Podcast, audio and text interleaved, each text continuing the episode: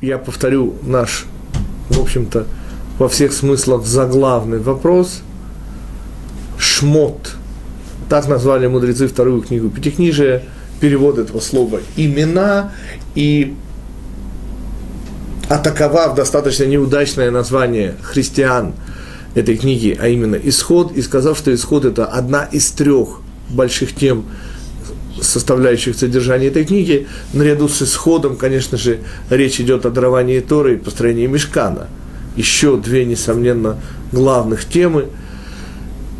И вопрос, который мы, естественно, задаем, каким образом слово «имена» описывает все эти три темы вместе взятые. Для того, чтобы подойти к ответу на этот вопрос, давайте вспомним – что наши мудрецы называют первую книгу Пятикнижия книгой человека. И в этом смысле недельная глава Ваихи и живет с намеком на вечность, описывает нам самое совершенное положение человека в этом мире. Наш пратец Яков достигает предела возможного. Он становится главой семьи. И вот это достаточно, может быть, для многих неожиданное видение Торы, видение Торой совершенства человека в том, что он становится патриархом, в том, что он возглавляет целую семью в этом мире. Вот это видение Торы позволяет нам действительно увенчать книгу человека вот этим удивительным, максимальным, доступным человеку достижением.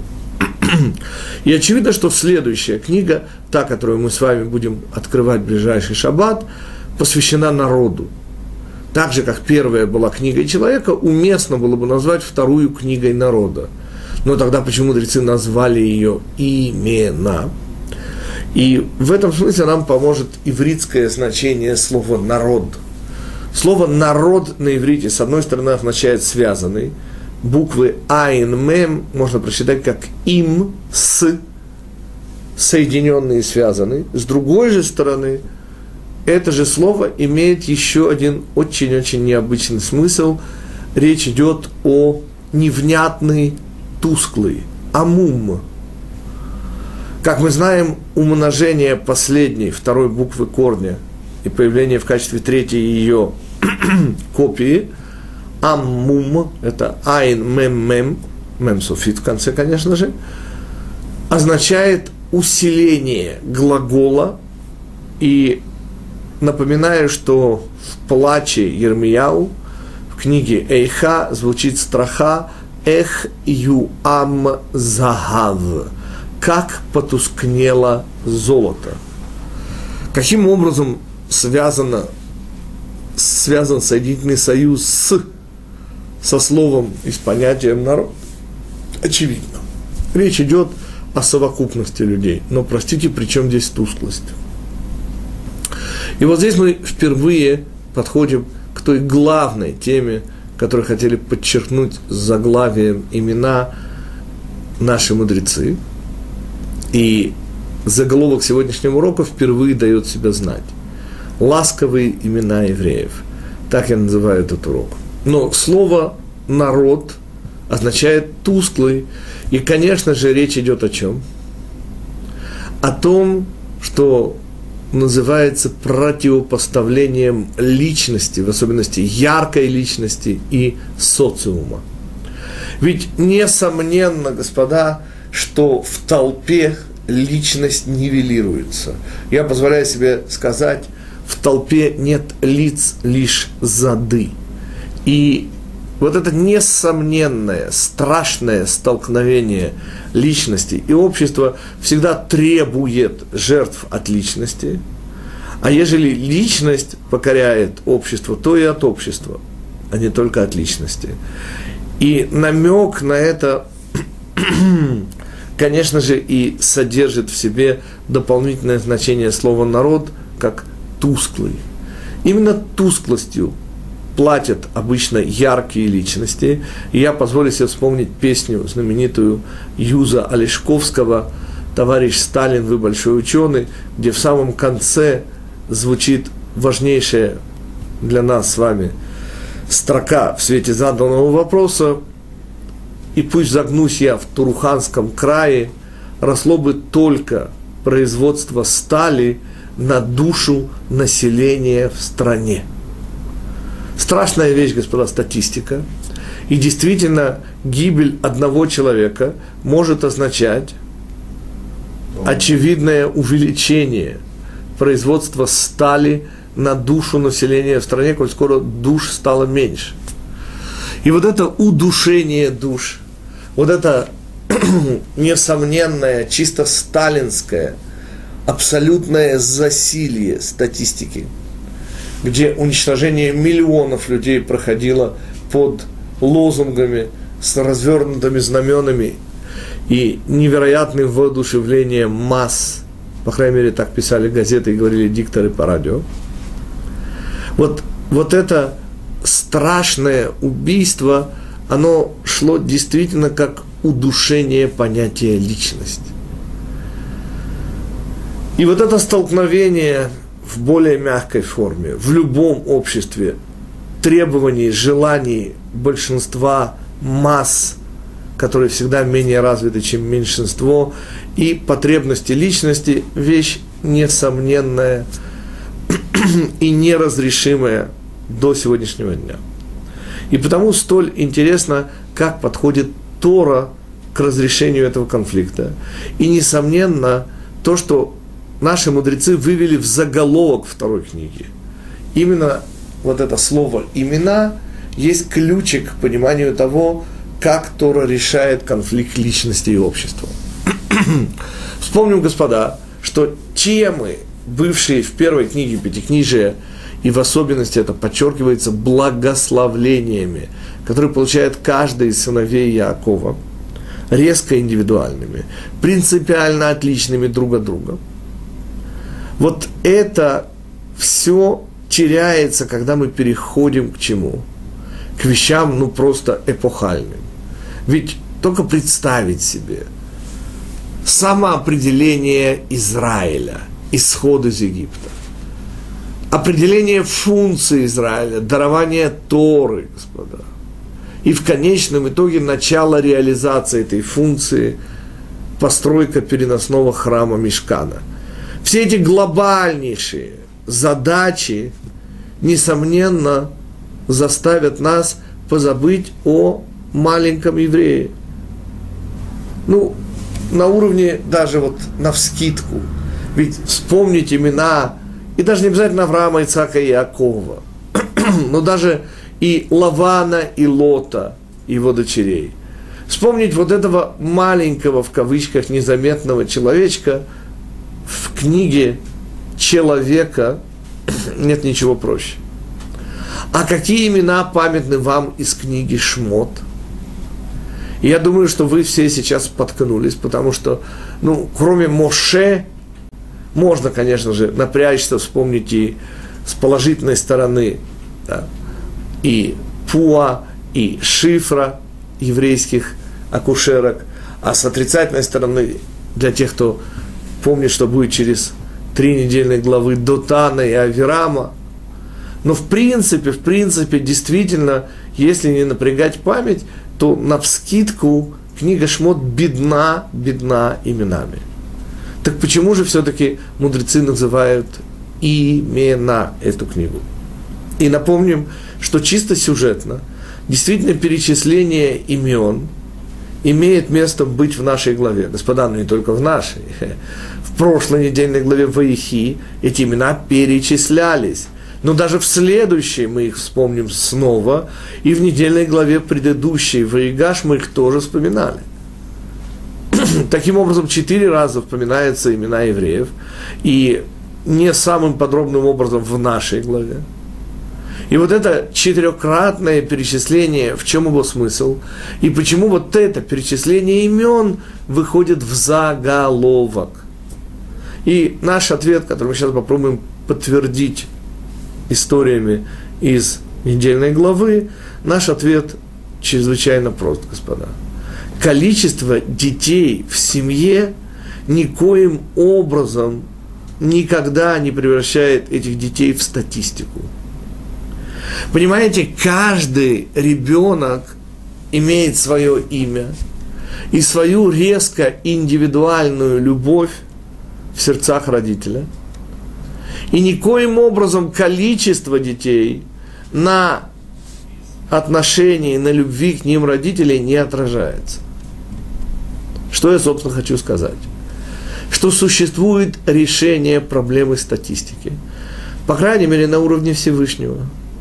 Относясь к каждому ребенку с родительской любовью, Всевышний тем самым решает проблему толпы, множественности, массы людей, где никто не теряется и ничье сияние яркое, личностное не тускнеет. И потому, господа, сразу договоримся о терминах. Всевышний, ругаясь на нас, называет нас народом – Обычное же наше именование в этой книге, обратите внимание, будет «Дети Израиля», «Бней Израиль». А удивительное, к сожалению, только будущее наше название, оно появится через три недели, будет «Бни Бехори Израиль». В единственном числе «Сын мой, первенец мой, Израиль». Пока же мы удовлетворимся самым распространенным в этой э, не только главе, но и во всей книге «Дети Израиля» и поймем, что теоретическое решение звучит очень просто. Каждый человек – это имя, человек неповторим и уникален, он дитя Всевышнего, а следовательно отношение Всевышнему к этому ребенку, как и полагается, не зависит вообще от количества детей – вот это решение проблемы общества и индивидуальности. А теперь покажем его на конкретном примере. Конечно же, его дает наша недельная глава, и мудрецы, как и всегда, совершенно четко обозначили как направленность главы нашей первой, так и всей книги, второй книги Пятикнижия. О какой истории идет речь? О достаточно загадочном приключении, случившемся с Моше в пустыне – Муше уже пережил свой личный Синай, уже была, как любят говорить поэтически выражаясь христиане, неопалимая купина, что в переводе э, на более банальный, но тем не менее правильный язык означает куст, который горит и не сгорает, асне боэр баэш асне эйнену укаль, буквально не поедается огнем, этот куст, символ нашего народа – Моше получает величайшую миссию всех времен и народов спуститься в Египет, и уже с благой вестью спускается в Египет. Состав спускающихся – это Моше, его беременная на последнем месяце жена Ципора и уже э, рожденный э, первенец Гера Шом – на стоянке в пустыне, да, рожает второго сына Ципора, и написано, и было на восьмой день, и устная традиция доносит до нас следующее, что по непонятным, невыясненным, необъясненным причинам Моше задерживается на восьмой день с обрезанием – то ли это связано с его миссией, но в любом случае они вейги бамелуна бамидбар и было в оазисе на стоянке в пустыне. И решил Всевышний умертвить его. И мудрецы объясняют его, это Моше. Теперь, господа, я только хочу напомнить всем нам, о чем идет речь. Моше с благой вестью, Моше спускается в Египет, чтобы сказать фараону, отпусти народ мой. Как это умертвить Моше? Господа, вы понимаете, о чем речь идет? Как это умертвить? У, у нас пятикнижие Моисеева.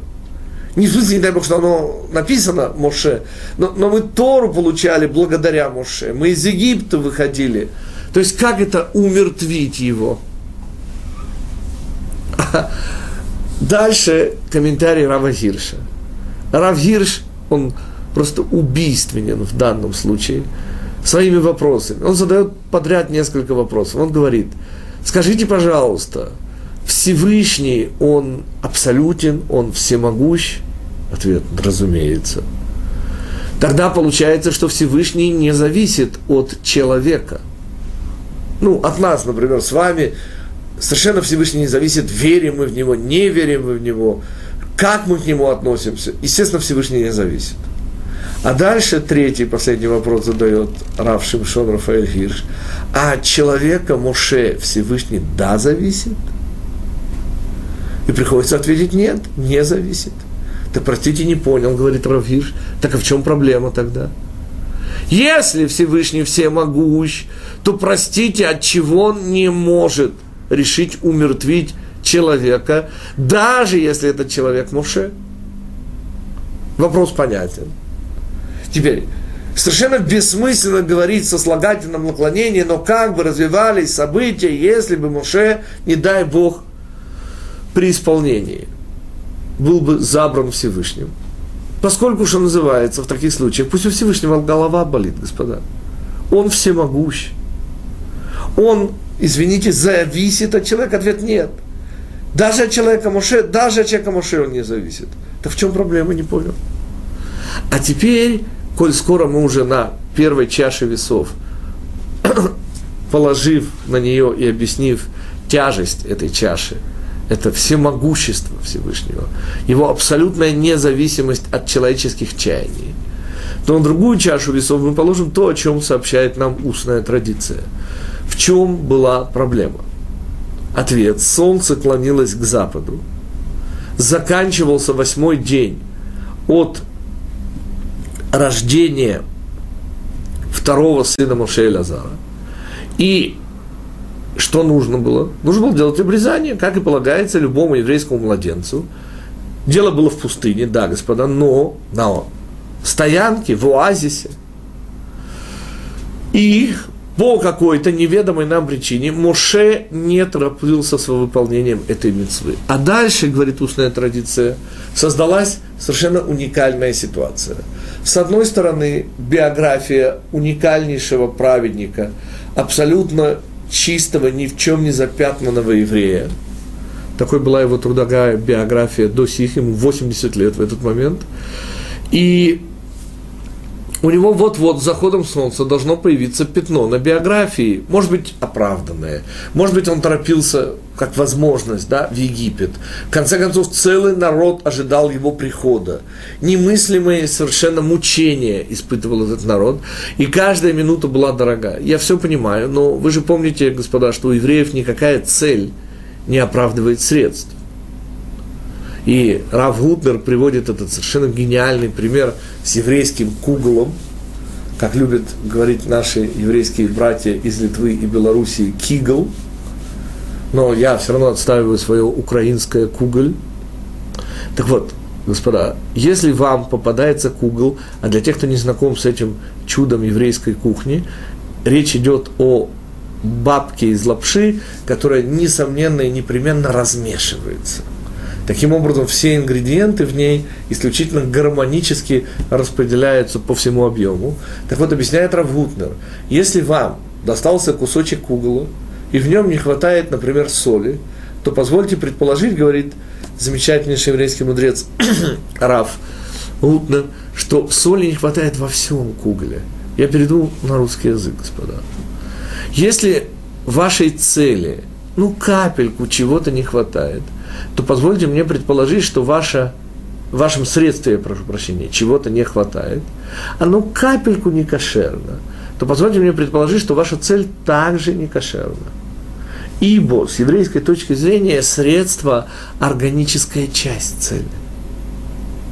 Если в кусочке кугла, запомните это, не хватает соли, то позвольте предположить, что во всем кугле соли не хватает. Или сахара и любого другого ингредиента. Следующий шаг. Так вот, господа, две чаши весов. На одной биография незапятненная совершенно нашего величайшего праведника Муше.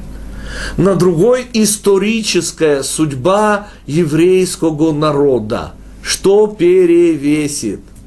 Ответ без вопросов. Конечно же, личное счастье Муше Рабейну, а также каждого из нас. То есть, господа, вы слышите, что я пытаюсь сейчас сказать? Совершенно страшную вещь. Что с еврейской точки зрения именно об этом история о том, как хотел Всевышний умертвить Моше в пустыне. Умертвить еще до захода солнца, чтобы в его биографии не появилась авера, то есть преступление закона, нарушение закона, где не на восьмой день будет сделано обрезание его новорожденному сыну. Вот это совершенно незначительная, в общем-то, даже техническая вещь, с одной стороны, а с другой стороны, история еврейского народа, исход из Египта, дарование Торы и построение Мешкана, глобальнейшие цели, которые, казалось бы, ответ никогда, никогда никакие цели не оправдывают даже самых мелких средств, господа. И в этом весь иудаизм. Каким образом? Господа, если Всевышний всемогущ, то он обладает уникальнейшим качеством. Он способен предпочесть мое личное счастье судьбе всего мира. Вот вам сразу решение знаменитейшего вопроса Федора Михайловича Достоевского. А стоит ли весь мир слезы ребенка? тоже, тоже Дело сейчас даже, я говорю сейчас не просто даже о том, что Всевышний следит за каждым человеком. Дело не в этом. Если на одной чаше весов судьба всего мира, а на другой самый маленький еврейчик, самый маленький человек, слеза ребенка, то, господа, что перевешивает? Ответ нет вопросов. Слеза ребенка. Простите, как это понять? Дело не в том, что кто спасает одну душу, спасает весь мир. Речь вообще не об этом. Я сейчас говорю о самом-самом крайнем варианте. Господа, вот у нас Моше, при всем уважении к которому, согласитесь, господа, что ему предстоят, ну, такие свершения, так? Мы же крепки задним умом. Мы же знаем весь сюжет Пятикнижия. Мы же знаем, что Моше предстоит достигнуть уровня пророка всех пророков про которого сам Всевышний будет свидетельствовать, что он Иш Элохим. Ни про одного человека так не сказано, господа, что он человек Бога. Он свой человек, в кавычках, у Всевышнего. И вот этот человек, с которым связана намертво судьба нашего народа, да все пятикнижие будет называться Моисеевым на все оставшиеся времена. И вот на одной чаше весов все, что я сказал, эпохальное, глобальное, судьба всего мира – а на другой стороне личная биография Муше и маленькое, ну маленькое, господа, ну микроскопическое, ну чисто техническое замечание. Ну, в конце концов, дело происходит в пустыне. Ну, может, как назло не было северного ветра, про который мы так и не знаем, а что что такое северный ветер в пустыне. Единственное, что я на уровне иврита знаю, что цафун, цафон, север, цафун тай, потаенный, спрятанный. Ну что-то там, может быть, было потаенное, что не позволяло сделать обрезание. И тем не менее, для такого человека, на таком уровне, это было бы некоторым, ну, я не скажу даже на упреком, но возможностью его упрекнуть.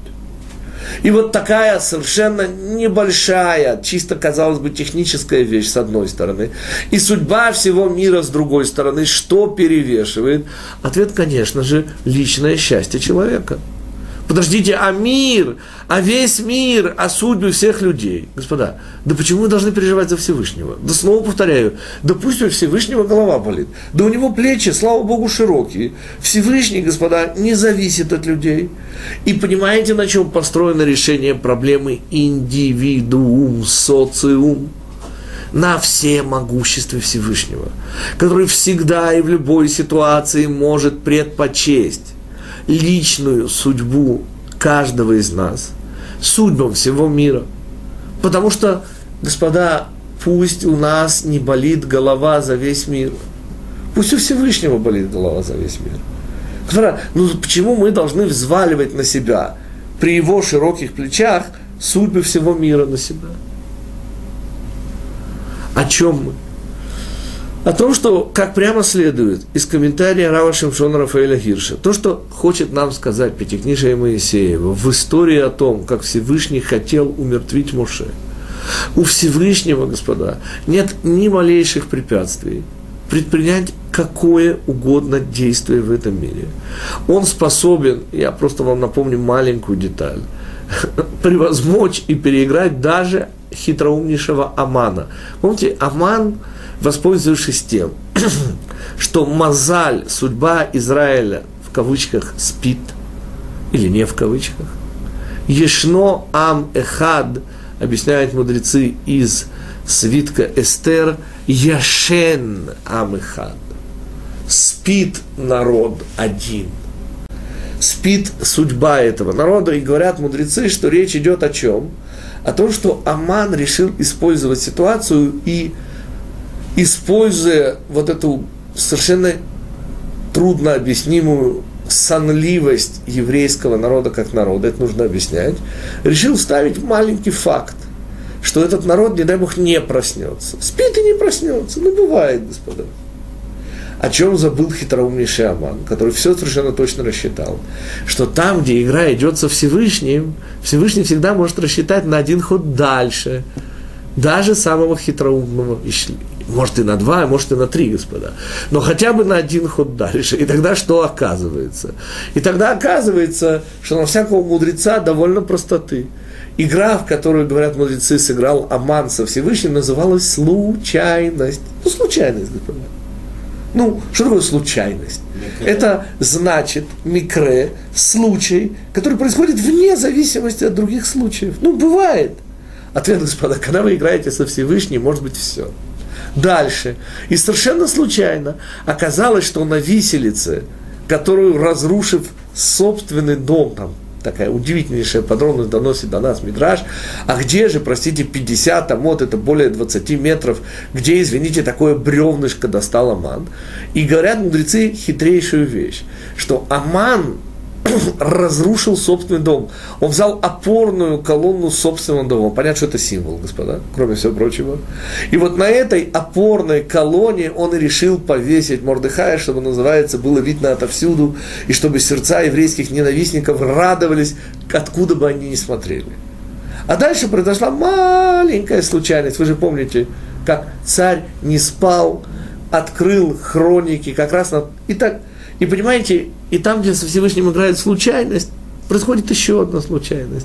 Там, где Всевышним играет закономерность, то Всевышний эту закономерность знает лучше любого человека. Да, вопрос. Не, не. Господа, несомненно, что сама идея случайности, она тоже от Всевышнего. Так что в этом смысле словить Всевышнего на случайности также невозможно, как и на закономерности. Но суть заключается в чем? Что мы установили невероятный факт. Мы установили, что оказывается, когда речь идет о Всевышнем, личное счастье индивидуума предпочтительнее судьбам всего мира.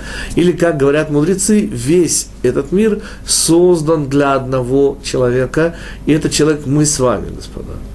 Для каждого из нас создан этот мир. А как это не вступает в противоречие с фактом того, что этот мир создан для всех остальных людей? Ответ, пусть у Всевышнего голова болит. Он всемогущ. А следовательно, он умеет, господа, и, ну, чтобы все-таки дать некую теоретическую базу тому, что я сейчас сказал, я хочу напомнить о тех вещах, которые, как утверждает Мишна, были созданы, когда шесть дней творения уже были завершены, а шаббат еще не начался. Помните, было создано ровно 10 таких вещей. Одна из них, например, устава Валаамовая слица. О чем идет речь? О том, что эти события были настолько из ряда вон выходящими, что в структуру реальности они не вставлялись. Шесть дней творения потому были завершены. Но когда были завершены шесть дней творения, Всевышний имел запасное время, в кавычках 18 минут, между шестью днями творения и седьмым днем. И снова я повторяю то, что должно быть очевидно всем и каждому. На всякого человеческого мудреца довольно простоты Всевышнего. И мудрецы, говоря о ласковых именах евреев, имеют в виду совершенно замечательную вещь что оказывается каждого человека, всякого спускающегося в Египет этого мира, Всевышний знает по имени и любит индивидуально. А следовательно, господа, чтобы мы не сомневались, если не дай Бог, на одной чаше весов оказывается судьба всего мира, а на другой наше личное счастье, то Всевышний всегда предпочтет наше личное счастье. Именно об этом история с Моше.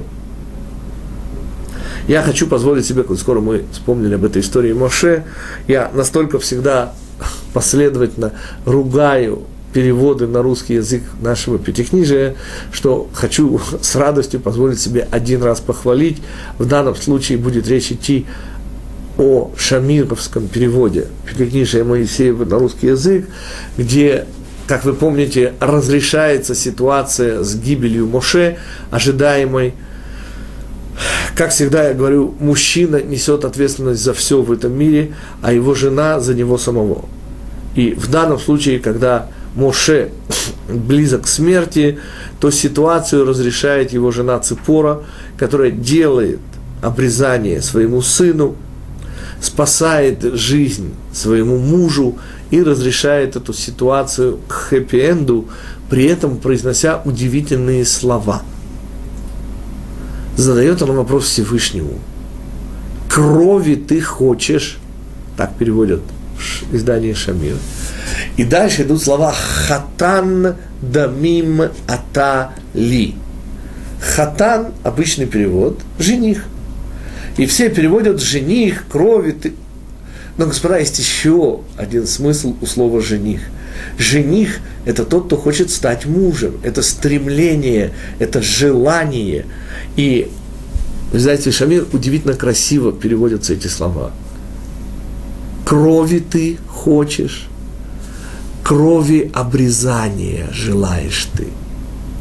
То есть Всевышний не становится женихом по крови, Всевышний желает в этом мире одну единственную кровь. И это кровь обрезания, кровь союза. Удивительно красивый перевод и браво переводчикам. Но мы с вами продолжаем дальше рассмотрение общего смысла – как нашей главы, так и всей второй книги Пятикнижия. Итак, резюмирую коротко, что было сказано в первой части нашей беседы.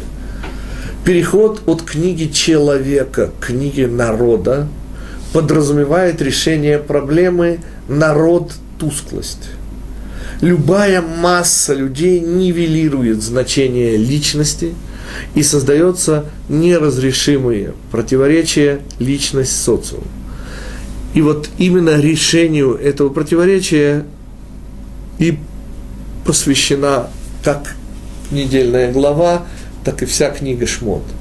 Ласковые имена евреев – это рецепт, который позволяет нам понять, каким образом Всевышний решает противоречие между высочайшими целями, глобальнейшими задачами и одним маленьким человеком знаменитый вопрос Федора Михайловича Достоевского решается однозначно. Весь мир не стоит слезы ребенка, и потому всякий раз предпочитает Всевышний наше личное счастье, и в этом мы, господа, с вами должны верить. Обязан еврей верить в то, что все, что с нами лично происходит, это все к лучшему – и никогда Всевышний за счет нас с вами не решает свои проблемы. Поверьте мне, что у всемогущего Всевышнего есть свои способы решения проблем. Маленький тоже очень красивый пример. Мы с вами говорим в молитве, называя Всевышнего, я имею в виду молитву Амида, которую мы произносим стоя, Рофе Неэман Верахаман – мы называем Всевышнего врачом, надежным и жалостливым. Как известно, господа, для хирурга подойдет либо одно, либо другое наименование. И не дай Бог попасться под нож хирургу вообще. Но жалостливому, как известно, хирурги родственников первой категории не режут. По уважительной причине может дрогнуть рука. Не дай Бог, чтобы у хирурга дрогнула рука. Понимаете, господа? Хирург может быть или жалостливым, и тогда не дай Бог, или надежным. В чем преимущество Всевышнего, господа? Я, как старый математик, всегда говорю четвертое измерение. Понимаете, хирургу, чтобы проникнуть во внутреннюю полость желудка, не дай Бог. Бывает. Требуется вскрывать, как известно, полости. Для того, чтобы Всевышний проник к любому внутреннему органу тела, ему ничего резать не нужно, господа. Понимаете? Он этого противоречия не имеет, ему резать не нужно. Он имеет возможность полную через четвертое измерение элементарно коснуться той ткани, того органа, той лимфы, которая ему нужна, и напрямую поправить. При этом, чтобы проникнуть и дойти до нее, ему ничего резать не нужно. У него есть четвертое измерение, господа, которое, как известно, у наших врачей просто как возможность отсутствует. Это снова иллюстрация бесконечных возможностей Всевышнего, которые единственные позволяют ему быть и жалостливым, и надежным, как говорил Акадий Всякий Шрайкин на слова Жванецкого, одновременно. Оставшуюся часть нашей беседы я хочу посвятить недельной главе Шмот, уже не всей книге, а только лишь ее завершению. Недельная глава Шмот завершается немыслимыми, невозможными словами, сказанными Моше. Напоминаю, что само по себе появление Моше в Египте лишь ухудшает ситуацию. И, быть может, дамам будет понятен следующий, следующая аналогия. Последние схватки самые болезненные. Коль скоро мы уподобляем вслед за мудрецами исход из Египта родовым мукам, который, кстати, миру еще предстоит пережить перед приходом Машеха. И комментарий мудрецов по этому поводу говорит сам за себя. Мудрецы комментируют одним словом «ой», буквально как в старом-старом еврейском анекдоте – Помните, когда приходит телеграмма Хаим уже, и ответ двумя буквами Ой. Таким образом, появление Моше, напоминаю, лишь ухудшает ситуацию. И фараон, услыхав о желании евреев выйти из Египта, реагирует однозначно. Как говорит? У евреев еще есть силы хотеть? Так это значит, что мы их используем не на полную катушку. А ну-ка, говорит фараон, закрутить все гайки.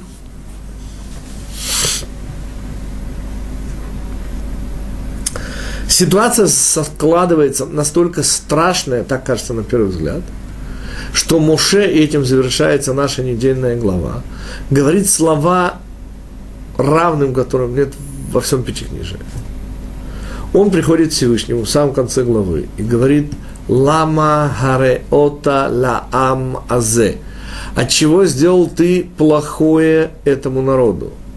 И дальше уже вообще невозможно. Зачем ты меня послал? Лама зе шалахтани. Теперь, господа, я напоминаю факты. При всем уважении к Моше, он пережил личный Синай. Всевышний раскрылся ему у куста, который горит и не сгорает. И раскрывшись там, естественно, показал ему, говорит устная традиция, все, от начала времен и до конца их. Он увидел всех праведников, он увидел все. Дальше. И если кто-нибудь и мог задать этот вопрос, ну уж никак не Моше, господа. Уж он-то знал, зачем его Всевышний послал. И уж кто, как Моше, понимал, что Всевышний не сделал плохо этому народу. Что произошло? Вот эти последние муки, они как раз и привели к рождению еврейского народа. И интересен ответ Всевышнего. Он идет уже как бы в следующей главе, что Аврааму, Ицхаку и Якову, с этого начинается следующая глава, Двойра. Я открывался под именами, связанными с ограниченностью этого мира. Но теперь предстоит безграничное раскрытие. А следовательно, какой ответ? Это комментарий седьмого Любавического Рэбе. Какой ответ? Вот именно в силу этих причин евреев этот мир, по сути, должен был исторгнуть из себя. Поскольку предстоит невероятное раскрытие Всевышнего, безграничное, именем Юд Кей Вав Кей, четырехбуквенным именем, тетраграмматоном. Вот это раскрытие требует безмерности. И, в частности, евреи проходят через максимум страданий. Понятно, что этот ответ был известен Муше. Но как тогда понять его слова и его роль? И я всегда в данном случае привожу удивительнейший комментарий, который построен на двух еврейских мудрецах. Один из них жил чуть раньше, это первая половина 19 столетия, Рав Исраиль из Салантера, его больше знают как основателя движения Мусар, Салантер Ребе, ученик Рава Хаима из Воложина, который был крупнейшим учеником Виленского Гаона. Второй из них известен чуть меньше, хотя тоже невероятный мудрец и праведник. Его звали Раби Цадо Коэн из Люблина, а в его биографии присутствует редчайший элемент. Раби Цадо Коэн из Люблина, родившись литовским гением, становится по ходу жизни цадиком, становится по ходу жизни хасидским рэбе. Вещь, насколько я, мне известно, не имеющая равных и аналогий. И оба, оба в этом смысле, и зачинатель движения Муса, Рав Исраили Саланта, и Раби Цадок Коин ухитрились синтезировать вот эти два удивительно разных подхода, хасидский и литовский. И то, что у них получилось, является чем-то принципиально особенным. Для того, чтобы понять, в чем смысл вопроса Муше, зачем ты меня послал, зачем сделал ты плохо этому народу, мы отправляемся на три недели вперед в недельную главу Бешалах, где звучат удивительные слова уши Всевышнего. Всевышний говорит Моше, «Лама зе тицак элай» зачем ты кричишь, нет, слава Богу, не на Всевышнего, но к, ко мне. Кто кричит, простите? Ответ Моше. Вы такое слышали, господа? Кричать, я, я понимаю, не на Всевышнего, хорошо, господа. Все-таки немножко табель о рангах соблюдена. Но, извините, кричать ко Всевышнему, это, это кто же себе такое может позволить? Комментарий Рава Исраиля из Саланта звучит удивительно. Это одна строчка. Не хотел Моше, лороца Моше, льет цадик аль хешбонам шель Израиль. Не хотел Моше быть праведным за счет Израиля. Не понимаю. Давайте вспомним, господа. Четвертая глава второй книги повествует нам о том, как на третий день после исхода евреев из Египта Всевышний укрепил в очередной и в последний раз сердце фараона – и тот сказал своим приснам, да что же мы сделали? Да чего же мы их отпустили? И погнались они за евреями. И на седьмой день, как вы помните, и с тех пор мы это отмечаем, седьмым днем Песаха, было величайшее чудо. Всевышний разорвал воды последнего моря. Так можно перевести ям суф. Суф от слова саф, конец, предел. Но еще прежде, чем фараон как бы, вступает и евреи проходят посуху, Всевышний говорит Моше, чтобы он предупредил евреев, что то, что они видят сейчас фараона и его присных, это уже последний раз. Моше, естественно, справляется с заданной э, и поставленной перед ним задачей – а следующие слова, после того, как Моше объясняет евреям, что вы станьте и замолкните, Всевышний будет... Все, все, как мы знаем. Следующие слова идут, обратите внимание, совершенно никак не мотивированные. И сказал Всевышний Моше, зачем ты кричишь ко мне? Не понял, что значит, зачем ты кричишь ко мне? Ну, Всевышний объяснил Моше. Моше объяснил евреям, чего он теперь кричит ко Всевышнему. Удивительно переводит Онкилос в этом месте – абсолютно не переводит. Знаете, он пишет? Вместо буквального перевода на арамейский «Зачем ты вопиешь» или «Зачем ты кричишь ко мне?» Онкилус переводит «Не надо молиться, я уже услышал». Слово «молиться» вообще не появляется в Пятикнижии. И есть разница между криком и молитвой. Молитва – это просьба ниже стоящего, выше стоящему. Извините, крик И объясняет Раби Цадок Коин излюбленно. Объясняет сразу все. Мы с вами совершенно неправильно видим фигуру Моше. И потому Барух сейчас в очередной раз, как и все вы, как и я в свое время, ошибся, сказав, что Моше был самым скромным из людей. Нет, Моше действительно был самым скромным из людей. И Всевышний об этом говорит прямо. У Моше Анав Миколь Адам Але Адамот, господа. Но не в этом уникальность Моше. А в чем, объясняет Раби Цада Коин излюбленно. И он говорит удивительную-удивительную вещь. При этом проводя совершенно невероятное сравнение между создателем буддизма Буддой Гаутама, принцем индийским, и нашим учителем Муше. Дело в том, что действительно те, кто знает биографию зачинателя буддизма, один к одному с биографией нашего учителя. Они оба произрастают во дворце в качестве наследника престола сверхдержавы. Только у Будды это пятый век Индия, а у Моше это 13 век до христианской эры Египет. Дальше. Выйдя в юном и нежном возрасте, впервые в кавычках на улицу, из своей теплицы, что они обнаруживают? Серость человеческих будней, скорбь, болезни, старость, немощь и так далее, и так далее, и так далее. Потрясенные до глубины души юноши. И вот здесь, пишет Раби Цадок, Коин излюбленно, и начинается пропасть, которая позволит нам понять, что такое Моше. Как известно, Будда, не принимая вот этого увиденного им, отправляется высоко-высоко в горы, где находит путь личного самоусовершенствования, духовного внутреннего развития, которое ведет к гармонизации всех сил внутри и вне человека, и называется нирвана в буддизме. А что делает Моше? Задает вопрос Раби Цадок. И ответ он невероятный. Моше разделяет боль своих братьев. Наш Моше это делает его наше Моше. Господа, дело не в его невероятной скромности и не во всех остальных его изумительнейших талантах и не в том, что он отец всех пророков, господа. Все это уже следствие. Причина куда более важна. И это объясняет уже Раби Шнейрсон. Почему, говорит, у нас говорят о главе поколения? Ответ первый неправильный. Ну как, голова, всему дело голова? Ответ нет. Единственная часть тела, которая ощущает любую другую часть как себя, это голова. Понимаете, если у вас болит мизинец на левой ноге, то эту боль голова ощущает как свою. Правая рука боль мизинца на левой ноге не ощутит. Правая рука вполне может ударить по левой и на «мне больно» ответить «а мне не больно».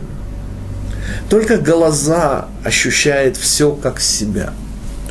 И вот эта удивительнейшая эмпатия Моше, которая проявляется уже значительно позже потрясающими словами «доколе буду я, могу я нести народ этот». Понимаете, господа, Моше никуда не убегает от этой реальности. Моше вмещает в себя боль всех евреев. И слова Моше «Зачем сделал ты плохое народу этому? Зачем ты меня послал?» Это крик боли. Это не рацио, господа объясняет Раби Цаду Коин из Люблина. Господа, обратите внимание, когда нам больно, что мы делаем?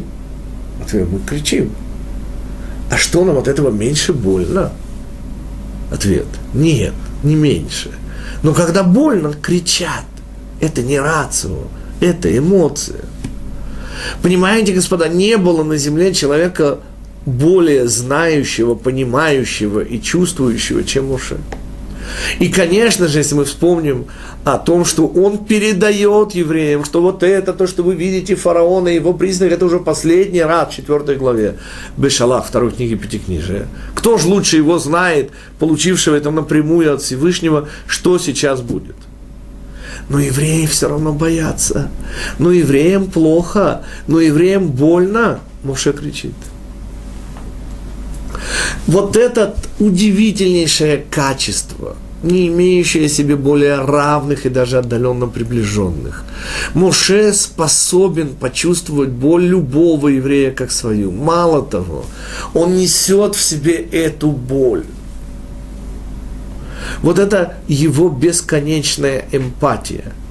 Вот это его ощущение, я всегда сравниваю с понятием идыше мамы, еврейская мама. Для тех, кто не знает, господа, характеризуя анекдотом, чем еврейская мама отличается от террориста? Ответ с террориста можно договориться. Понимаете, господа, вот это его бескомпромиссность, когда речь идет о его детях. И вот это и есть Моше, человек Всевышнего. Человек Всевышнего в чем? Так же, как Всевышний любит каждого еврея и знает каждого еврея по имени. Вот так же